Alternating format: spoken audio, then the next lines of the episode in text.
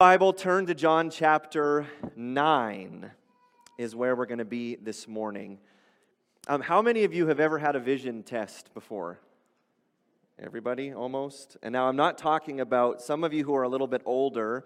Uh, you'll probably remember literally the, the, the thing on the wall, and then you cover your eye with one eye with a spoon, and then you try and say the letters on the... Not that kind of vision test, right? I'm talking about when they put the gigantic thing on your face, right? And then the, the eye doctor gets really close to you, right? And it's uncomfortable how close they are. Um, but but then they put a, a, a, an image up, and then they put little things in front of your eyes, right? And they they usually say, which one is clearer, number one or number two? And then you say, number two, and which one is clear, number two or number three? And the, the point of that exercise, of that test, is that the image that you're looking at is supposed to get clearer and clearer and clearer as he goes through this kind of test, and, and then he knows what your eye problems are, if there are any. I remember having anxiety as a kid because I'm like, what if I say the wrong thing? And then I end up with glasses accidentally, so I was just... You're right? What's better, number one or number two? I'm like, they look the same. I don't know, right? So, but the whole purpose of it was that your vision becomes clearer and clearer and clearer, and then finally they go, okay, there we go. Now we know what your prescription needs to be, or maybe you don't need one at all. That's kind of our text this morning. The idea of something becoming clearer and clearer and clearer. In John chapter nine, we're going to see Jesus literally heal a, a man who was blind from birth. So he, he, this man literally has his vision back physically. But the underlying theme of the text is that as Jesus teaches and does things and, and, and performs miracles, some people's vision of him gets clearer and clearer and clearer, right? Their spiritual eyes are opened. And some people's vision of Jesus becomes cloudier and cloudier and cloudier till they eventually become blind towards him. So in chapter eight, we just had a text that talked about fake believers, right? People that said, we believe in you, Jesus, and yet when they were confronted with the truth, they end up hating Jesus. And now it's like the mirror opposite. We get a text, a, a story of genuine faith. A blind man who, at the end of our passage, is going to believe and worship Jesus. So it's like, remember in John eight twelve, Jesus began that kind of whole discourse by saying, I am the light of the world. Whoever follows me will not walk in darkness. He kind of said that truth. And now in chapter nine, it's as if Jesus is saying, okay, let me physically illustrate this for you. I'm the light of the world. You don't have to walk in darkness. Now I'm going to heal a blind man. And it's like this living parable. Let me show you what I mean. So let's just kind of work through the passage, um, starting in verse one. And there's these five different movements that happen in this passage. So it says this, as he passed by, he saw a man blind from birth. And his disciples asked him, Rabbi, who sinned, this man or his parents, that he was born blind? Jesus answered, it was not that this man sinned or his parents, but that the works of God might be displayed in him. We must work the works of him who sent me while it is day. Night is coming when no one can work. As long as I am in the world, I am the light of the world. Having said these things, he spit on the ground and made mud with the saliva. Then he anointed the man's eyes with the mud and said to him, go, wash in the pool of Siloam, which means sent. So he went and washed and came back seeing. So here's the miracle, right? These first seven verses.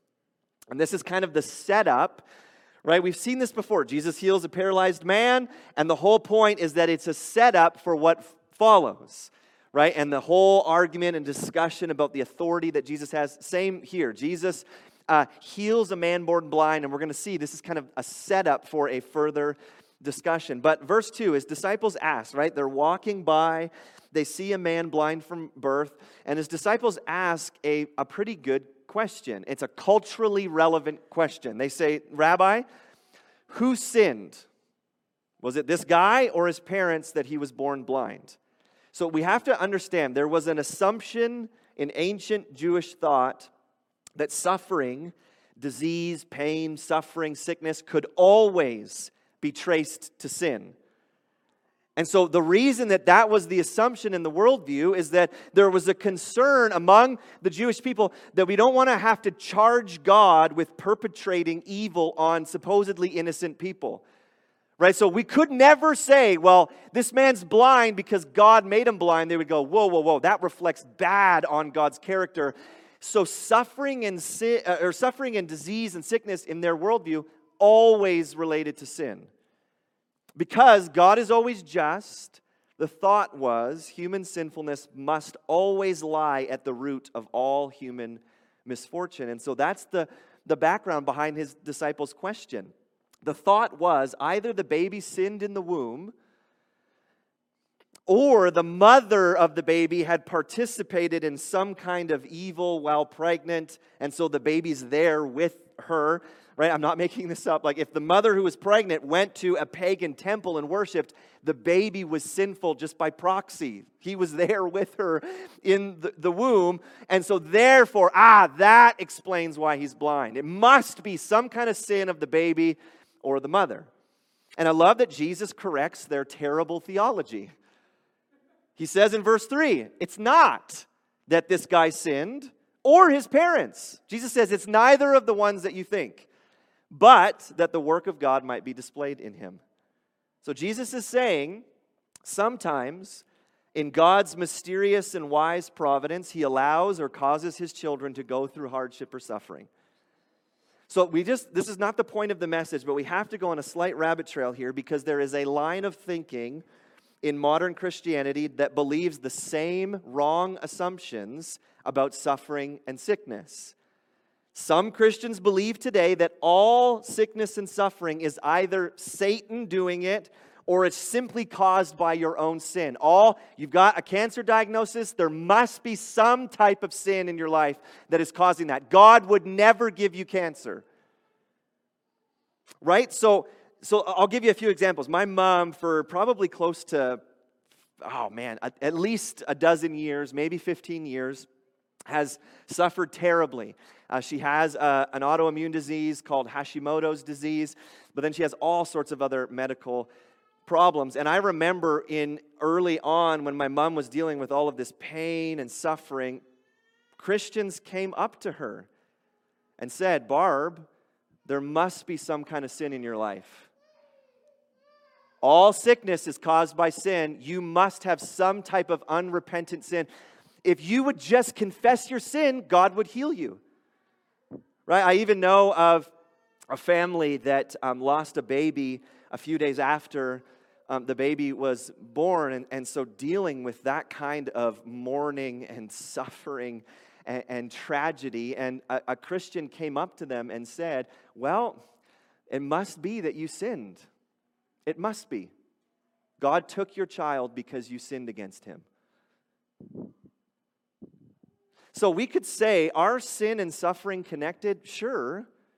We're simply working out the effects from the fall. Since Adam and Eve chose to rebel against God, it ushered in sickness, disease, suffering, and pain. Blindness and paralysis were not a part of God's uh, original creation and design. Of course not. So when you say, you know, is, is sin responsible for suffering? Sure, if you want to go all the way back. But once theologians and pastors and faith healers move from generalizing statements about the origin of human sickness and suffering to very tight connections between the sins of and the sufferings of an individual, you've gone beyond what the Bible says. There's nothing in the Bible that says all sickness is caused by your sin. I'll give you a few examples. Read the entire book of Job. The whole point of the book of Job is God gives permission for Satan to do terrible things to Job. His children die, all of his crops die, his, like his, all of his animals are stolen. He himself has boils. He's sitting and he's suffering in dust and ashes. And the whole point of Job is his friends come and say, well, Job, you must have done something. And the whole book of Job is Job did nothing to deserve it. And we're never given an answer why God does it. God just says, are you God? And Job goes, you're right, I repent, I'm sorry. Or even Paul in Second Corinthians twelve. Paul says that God gave him a thorn in his flesh, which the majority of scholars say some type of physical sickness. God gave it to him to keep him humble. And Paul asked three times, please, God, take this away. And what was God's answer? Not, well, jo- uh, well, Paul, if you just confessed your sin, then you wouldn't be sick. G- Paul asked him three times, God, please take this away. And what was God's answer? No, my grace is sufficient for you. I'm not taking this disease away, Paul. So the conclusion that we can come away with is that suffering is not always a direct result of a person's sin. Sometimes God wants to display his works in them. Sometimes God wants to sanctify you and will allow you to suffer. And we, as Christians, we, we have no obligation to try and defend God's character by making up silly theologies that aren't from the Bible. Right? So, God, so Jesus says it has nothing to do with sin. Why was this man born blind? It's not sin. It's so that my works might be displayed in him.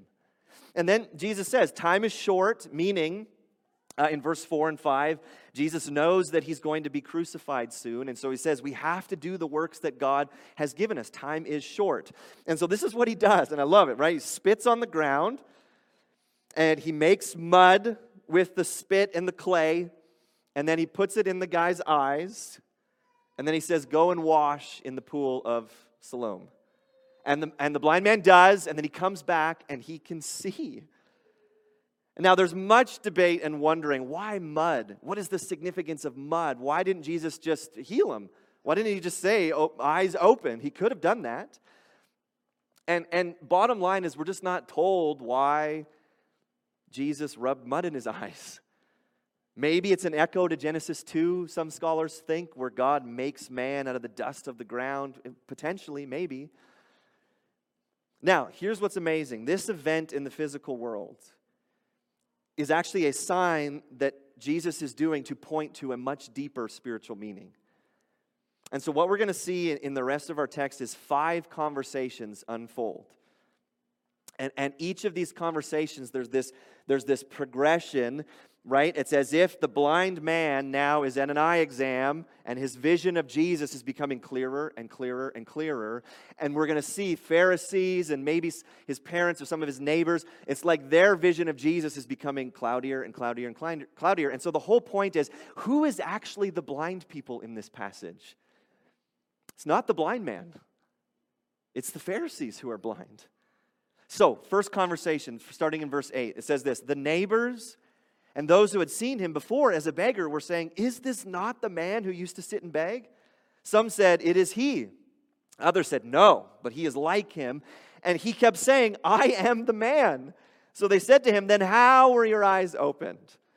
He answered, the man called Jesus made mud and anointed my eyes and said to me, go to Siloam and wash. So I went and washed and received my sight. And they said to him, where is he? And he said, I do not know. So the first conversation we have is between the neighbors uh, of this former blind man. Right? And so what the, what they're talking about is they see a guy that they know, knew from birth most likely who was blind. And they're starting to go, well, wait, wait a second. Isn't that the guy who used to sit and beg? And some are saying, well, yeah, that's him. And others are saying, no, maybe it's like a doppelganger. It's just somebody that looks like him. That can't be him. And the blind guy, I love it. He's like, it's me, guys. I don't know how to tell you this. And then they ask, well, how were your eyes opened? And he answers them. He gives a pretty good, detailed account. He says, a man called Jesus. Isn't that great? Remember that, because we're going to see the man, the blind man's uh, vision of Jesus becomes clearer and clearer. But right away he just goes, well, some guy named Jesus made mud, put it on my eyes, told me to go wash, and now I'm seeing. And they ask, well, where is he then? And the, the former blind man says, I don't know. And so it's like the people want to know the story. They're clearly shocked. Someone born blind receiving their sight had never happened before. And we'll we'll get to that in a little bit. This is the first time a blind man who was born blind has received sight. And so they are shocked. And they want the details. They're going like, give us what happened. But it's not enough, right? They're going, okay, something's not lining up. So lead to the second conversation, verse thirteen. They brought to the Pharisees the man who had formerly been blind. And here's a really good detail, verse fourteen. Now it was the Sabbath. Do you remember that from before? Now it was a Sabbath day when Jesus made the mud and opened his eyes. So the Pharisees again asked him how he had received his sight. And he said to them, he put mud on my eyes and I washed and I see. Some of the Pharisees said, this man is not from God, for he does not keep the Sabbath. But others said, how can a man who's a sinner do such signs? And there was a division among them. So they said again to the blind man, what do you say about him since he has opened your eyes? He said, he's a prophet. Notice, who healed you? Some guy named Jesus. Well, what do you say about him? Well, he's a prophet, right? My vision is getting a little bit clearer now about who Jesus is. So verse fourteen, this is really key. We're told that it was the Sabbath. So if you remember when Jesus healed the paralyzed man, John tells us it was a Sabbath that this happened. So Jesus, again, I love it, right? He's purposely doing this, right? Jesus is fully in control of what's happening. He's, he's purposefully doing this to stir up controversy. And the Pharisees say, well, this guy clearly can't be from God because he's a sinner. He doesn't keep the Sabbath. So let me just refresh. There were, there were so many Sabbath rules that the Pharisees had instituted. Healing on a Sabbath was forbidden unless it was a life or death situation. And, and clearly a man being born blind, it's not life or death. Right? The Pharisees, I know that they would say, couldn't you have just waited one day to heal him? It's not life or death. He's been blind his whole life. Um, kneading was also forbidden. So like kneading dough, right? If you can think about making bread, kneading dough, that was included in the thirty-nine classes of work forbidden on the Sabbath. So Jesus making mud from clay and spit would most likely have been seen as, look, you're kneading the mud together to put it on his eyes. So now you've broken the Sabbath twice. You've healed on the Sabbath, you've kneaded on the Sabbath. And then there was some debate, but some groups of religious leaders thought that anointing eyes was forbidden on the Sabbath. So depending on who you ask, Jesus broke their Sabbath three times. And so the line of thinking is, well, surely he can't be from God.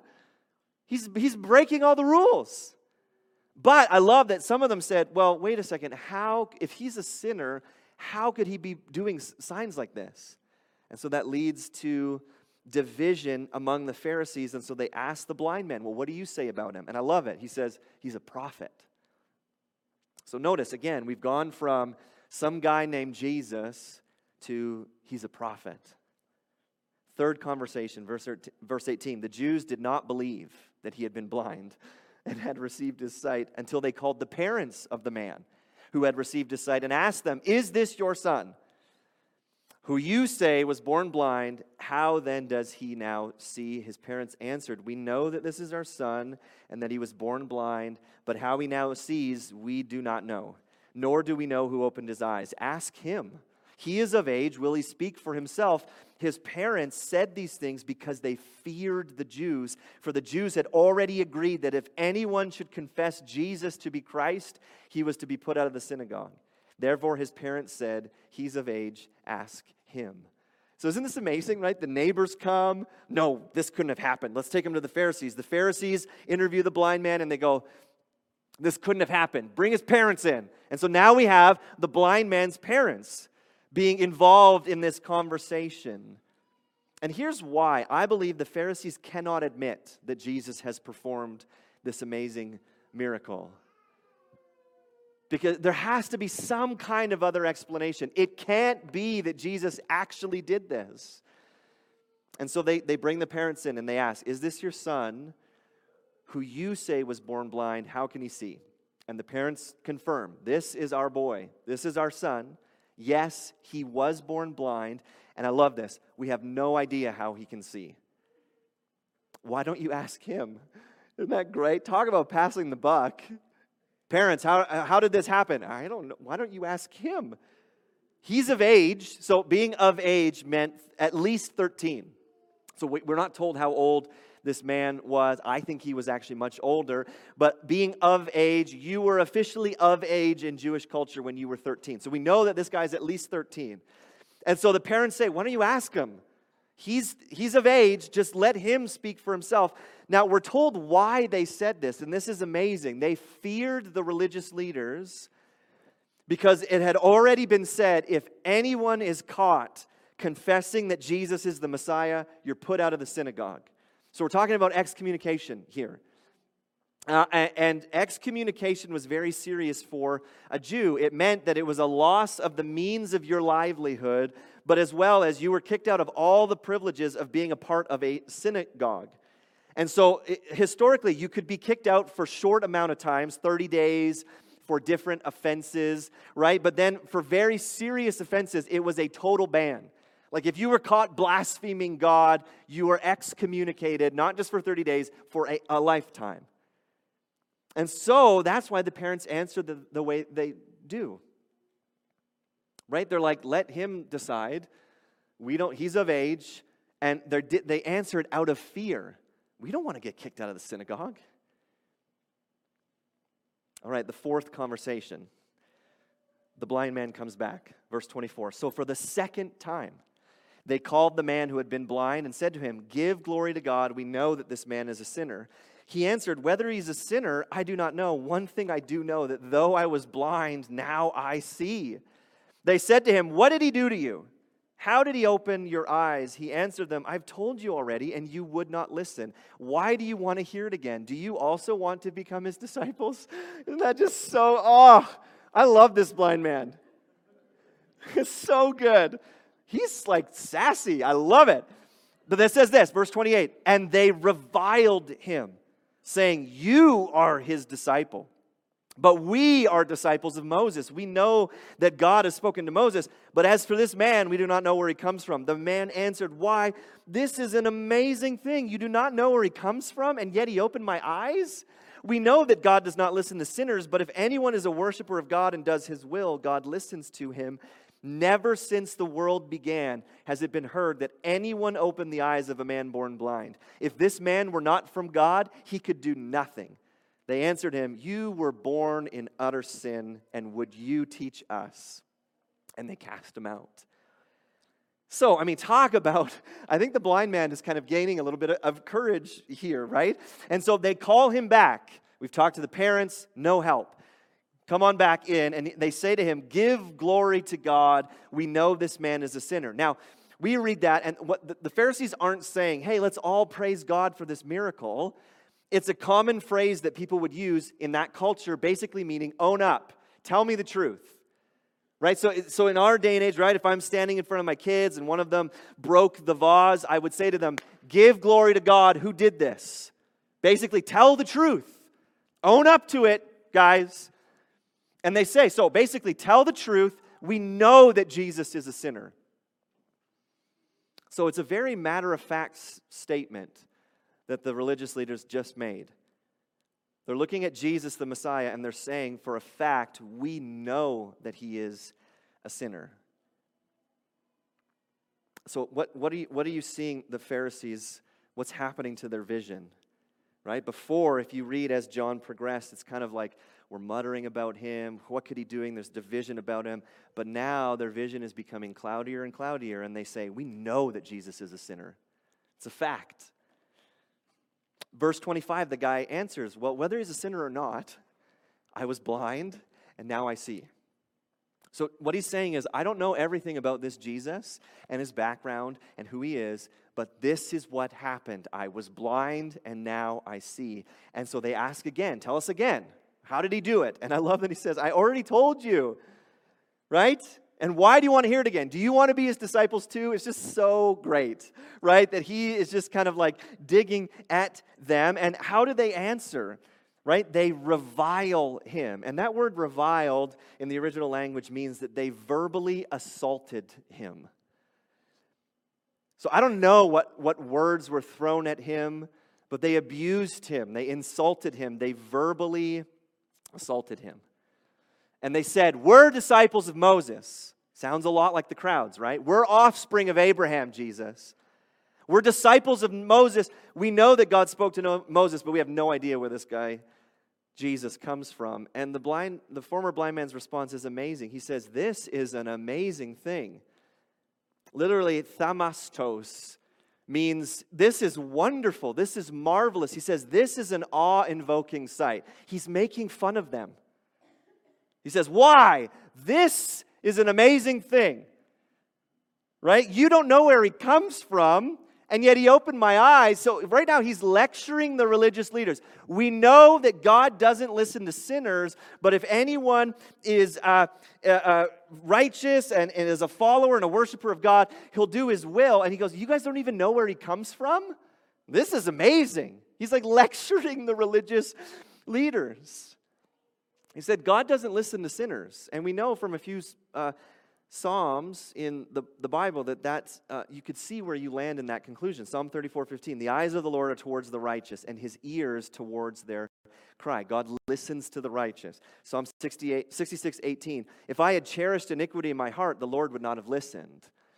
So now that doesn't mean that like God, you know, blah, blah, blah, blah, blah, anytime someone prays to him, that's not what they're talking about. But by and large, those who love God and are righteous, God listens to them. Think of James five, the prayer of what? Of a righteous man has great power.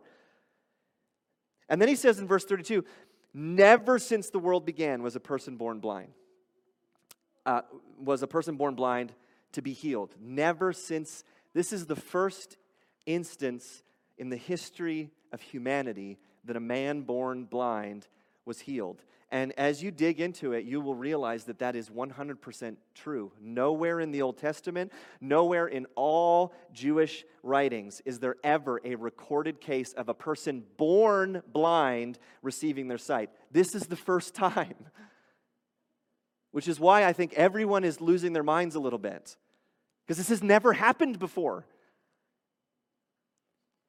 And so their response then to this man is, you were born in utter sin. That's their judgment call. Remember the disciples? Who sinned? This man or his parents? And Jesus says, neither of them. This is the, the, the Pharisees' judgment call. You were born in utter sin. And would you teach us? So pride, right? Who are you, some beggar, blind man, to teach us, the religious leaders? And so they cast him out, meaning they excommunicated him. Why? Why was he excommunicated? He was excommunicated because he, a man born blind, had been given sight on the Sabbath, and he wouldn't speak evil of the one who healed him. And so they said, you are now excommunicated. Here's the final conversation. Verse thirty-five, Jesus heard that they had cast him out, and having found him, he said, do you believe in the Son of Man? He answered, and who is he, sir, that I may believe in him? Jesus said to him, you have seen him, and it is he who is speaking to you. He said, Lord, I believe, and he worshiped him. And Jesus said, for judgment I came into this world, that those who do not see may see, and those who see may become blind. Some of the Pharisees near him heard these things and said to him, are we also blind? Jesus said to them, if you were blind, you would have no guilt, but now that you say, we see, your guilt remains. So Jesus enters the picture again. We haven't seen him since verse seven, right? He heals the man, and then he just kind of disappears from the narrative, and we have all of these conversations and controversy, and then Jesus shows up at the end. And I want you to, to remember, the blind man who can now see has actually never seen Jesus. He heard Jesus, but he went and washed, and, and we're, to, we're not told that he came back to Jesus. This is the first time the blind man is seeing Jesus with his eyes. And I love that Jesus hears that, that the Pharisees had cast him out, and he goes and he finds him and says, do you believe in the Son of Man?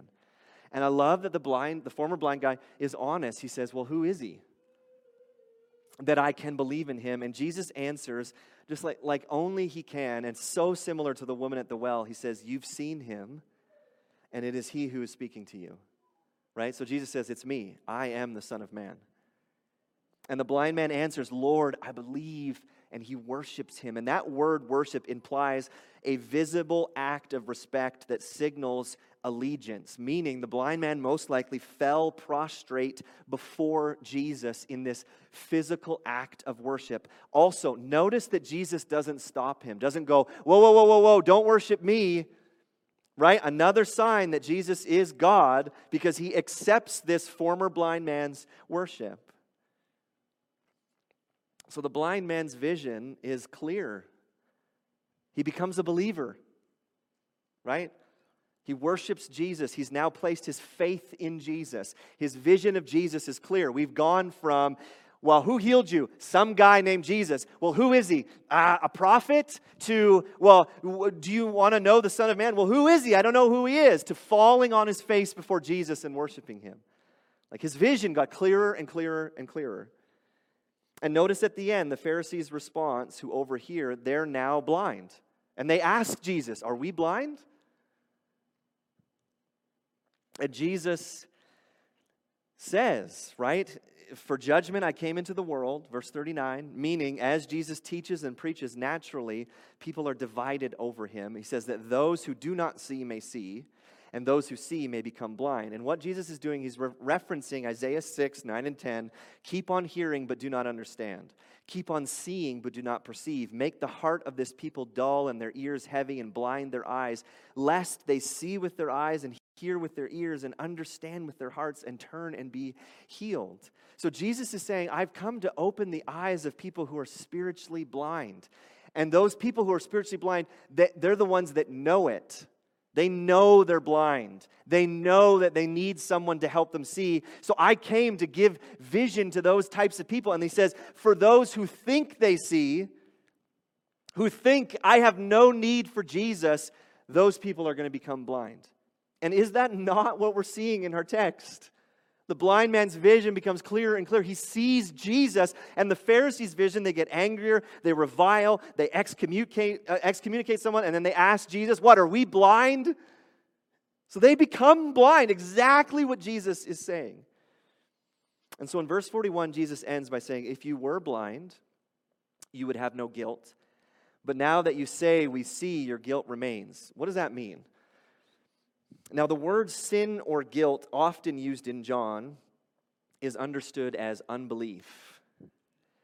So it could be translated, if you were blind, you would not have unbelief, but now that you say you see, your unbelief remains.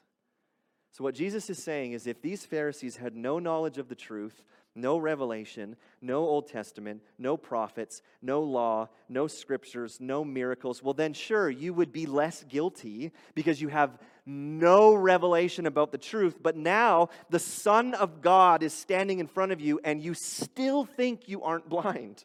You're going, what, are we blind, Jesus? Like, you think that you see. The Pharisees have made so many confident pronouncements in this passage, but they are profoundly wrong. And they're convinced that they see, and so they reject any suggestion to the contrary. And Jesus is saying, there, therefore, you've actually confirmed your own blindness by thinking that you're not blind.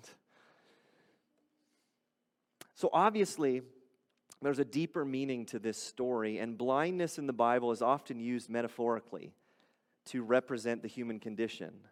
Right, so let me give you a few examples. Isaiah forty-three eight. Bring out the people who are blind, yet have eyes, who are deaf, yet have ears. Jeremiah five twenty-one, very similar. Hear this, O foolish and senseless people, who have eyes but see not, who have ears but hear not. So all throughout, I mean, that's just two examples, but all throughout the Bible, people are described, like the human condition is described as being in spiritual darkness. You have eyes, but you don't see. You have ears, but you actually don't hear. And, and, and all along in the Old Testament, there is passage after passage after passage about a longing and a need for someone to come and shine the light on people so that they can see. And the Messiah was promised as someone who would come and open blind eyes. Isaiah twenty-nine eighteen, in that day, the Messiah's day, the deaf shall hear the words of a book. And out of their gloom and darkness, the eyes of the blind shall see. Isaiah thirty-five five, then the eyes of the blind shall be opened and the ears of the deaf, deaf unstopped.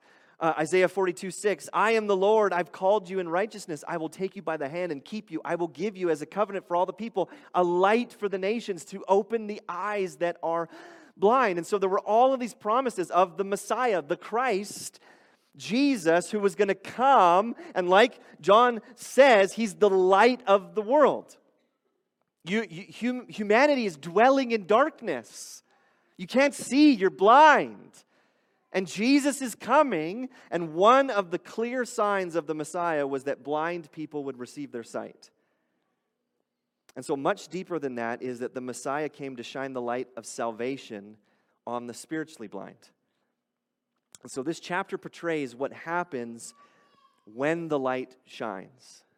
Someone is made to see, and others who think that they can see turn away. So listen, this is what's fascinating. It's the same message. There is one gospel, and yet there are two very different responses to that gospel. Um, Charles Spurgeon said this, the same sun that melts the wax hardens the clay.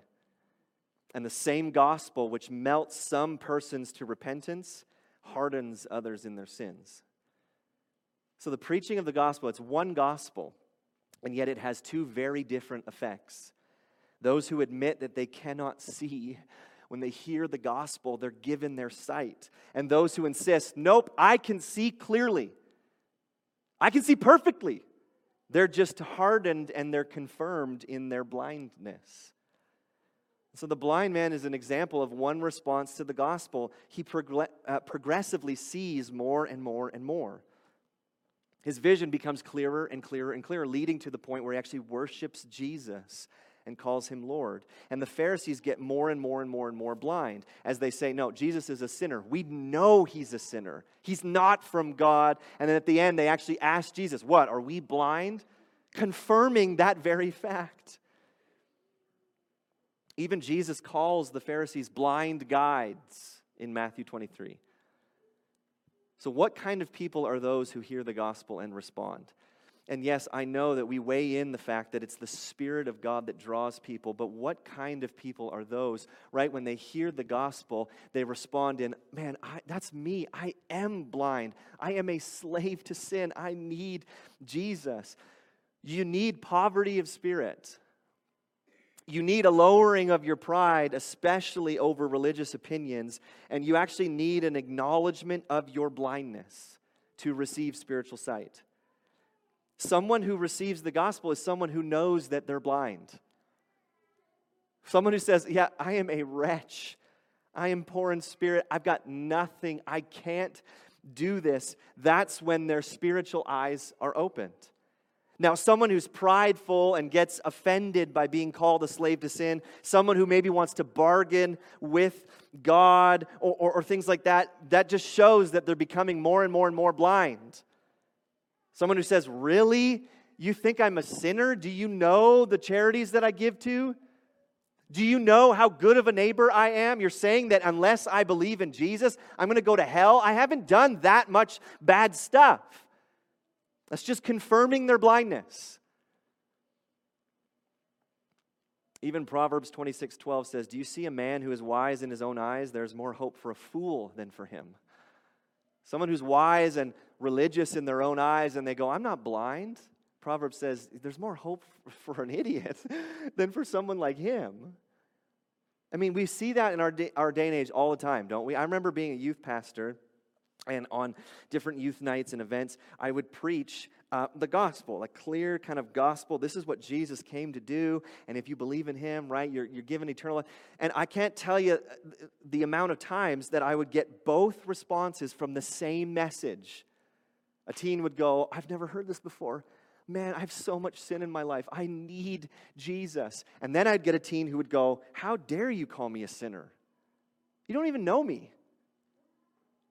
Right? The same gospel, softening one heart and hardening the other. And you probably know people like that. I think it's especially hard in North America because we have this idea that, well, I'm a pretty good person. And to, to, to tell a, quote, pretty good person unless you confess that Jesus is Lord, you're going to hell. They go, how dare you talk to me like that? And yet you'll say the same thing to someone else and they go, you're right, Jesus is Lord. It's the same gospel. And listen, this is what faith actually is. Faith is you having a clearer and clearer picture of Jesus. Faith, I've said this before, faith is not a muscle that you flex. Faith is a lens that you see through. And I think this is taught wrongly in a lot of North American churches. It's like we got to exercise and show more faith, usually so that we can get stuff from God, right? We got to work out our faith muscles. That's not what faith is. Faith is the lens of which you see the whole world through. And as you grow in your faith, your lens becomes clearer and clearer, and you see Jesus for who he is. So the same gospel hardens some and it softens others. And I want you to notice this is the result of choosing to follow Jesus. The blind man is cast out. He's not living his best life now. He's cast out. He's excommunicated. Sometimes the result of choosing to follow Jesus is that you will be cast out. Verse thirty-four, the religious leaders verbally assaulted him, insulted him, and said, you, you're just, you were born in utter sin, and cast him out. Now, I know many of you, and I know that some of you, that's your story. Whether you, you grew up in some of the old colony around here, and I've talked to a handful of you that you decided to follow Jesus and you were literally cast out. But look at what happens. They cast him out in verse thirty-five. Jesus hears that he's been cast out. And what does he do? He tracks him down and he finds him. So think about that. The religious leaders are so angry that they cast him out, but what did Jesus say in John six thirty-seven? Whoever comes to me, I will never cast out. So listen, following Jesus, it might cost you. Not might, it will cost you. It might cost you family relationships, friendships even. You might be cast out of certain areas of life. But one thing I know for sure, Jesus will never cast you out. And he'll, he'll come and he'll find you. Right? Even Psalm twenty-seven ten, it says, for my father and my mother have forsaken me, but the Lord will take me in. So I want to encourage you, it is always worth it to follow Jesus. And, and, and, and even when we're cast out of our jobs or our families or our friends, whatever it is, Jesus will never cast you out, ever. And it is so worth following him. And then my encouragement to you is if you're here and you are a follower of Jesus, faith in Jesus, it's not like you follow Jesus and now you have one hundred percent faith and you'll always trust in Jesus. Your faith grows as you watch Jesus, or as you walk with Jesus. It becomes clearer and clearer and clearer. As you study the word, as you as you obey Jesus, your, your picture of him becomes clearer and clearer. That's your faith growing. And then there might be some of you here that, that aren't followers of Jesus yet. And it's amazing that you're here. And I think one of the reasons that you're here is perhaps God is drawing you. But when you hear the gospel, you have two choices. It softens you and you go, yes, that is me. I need Jesus. Or it hardens you and you might be sitting here going, I can't believe that Andrew says that I'm a sinner or whatever it is, right? And so my prayer is that you will respond to the gospel and that you will see Jesus for who he is. So I'm going to invite the worship team to come up. Um, we want to just sing in response. Uh, and then our time will be closed. But I'll just pray. Father, I thank you that you are the one who gives us sight. Um, Jesus, it's amazing that you literally physically healed this man who had been born blind, the first time in the history of humanity, to heal a man born blind. But Jesus, it goes so much deeper than that. You came to give spiritual sight to people. You came to open blind eyes. Those who just sit in spiritual darkness. You came to open their eyes and set them free. Jesus, you really are the light of the world. And so I pray even now, as the gospel has been proclaimed, there's one of two responses that every person in this room will have. Either our hearts will be softened towards you, Jesus, and we will go, yes, that is me. I'm so glad that Jesus saved me. Yes, I am. I was blind, and now I see. Thank you, Jesus. Or the other response is to be just offended and prideful and go, I don't need Jesus. I'm a good enough person. I can do it. And do you know the things that I do? Do you know how much I give? Do you know how much I volunteer? And, and, and what that shows is that we're just becoming more and more and more blind. So Jesus, we we ask that you would open blind eyes today. And for those who have decided to follow you and maybe are feeling cast out, like this blind man, whether it's their family has turned their back on them, whether it's friends, whether it's their work or at school or whatever it is, God, I thank you. Jesus, you promised that you would never cast us out. And even though other people might forsake us, you never will. And so thank you, Jesus, that you walk with us. You are such a good shepherd who comes and finds us and comforts us and supports us, and you will never cast us out. And so because of that, we worship you, Jesus. So just do your work, Holy Spirit, in our hearts. And we just pray all of this in your name. Amen. Would you stand as we sing?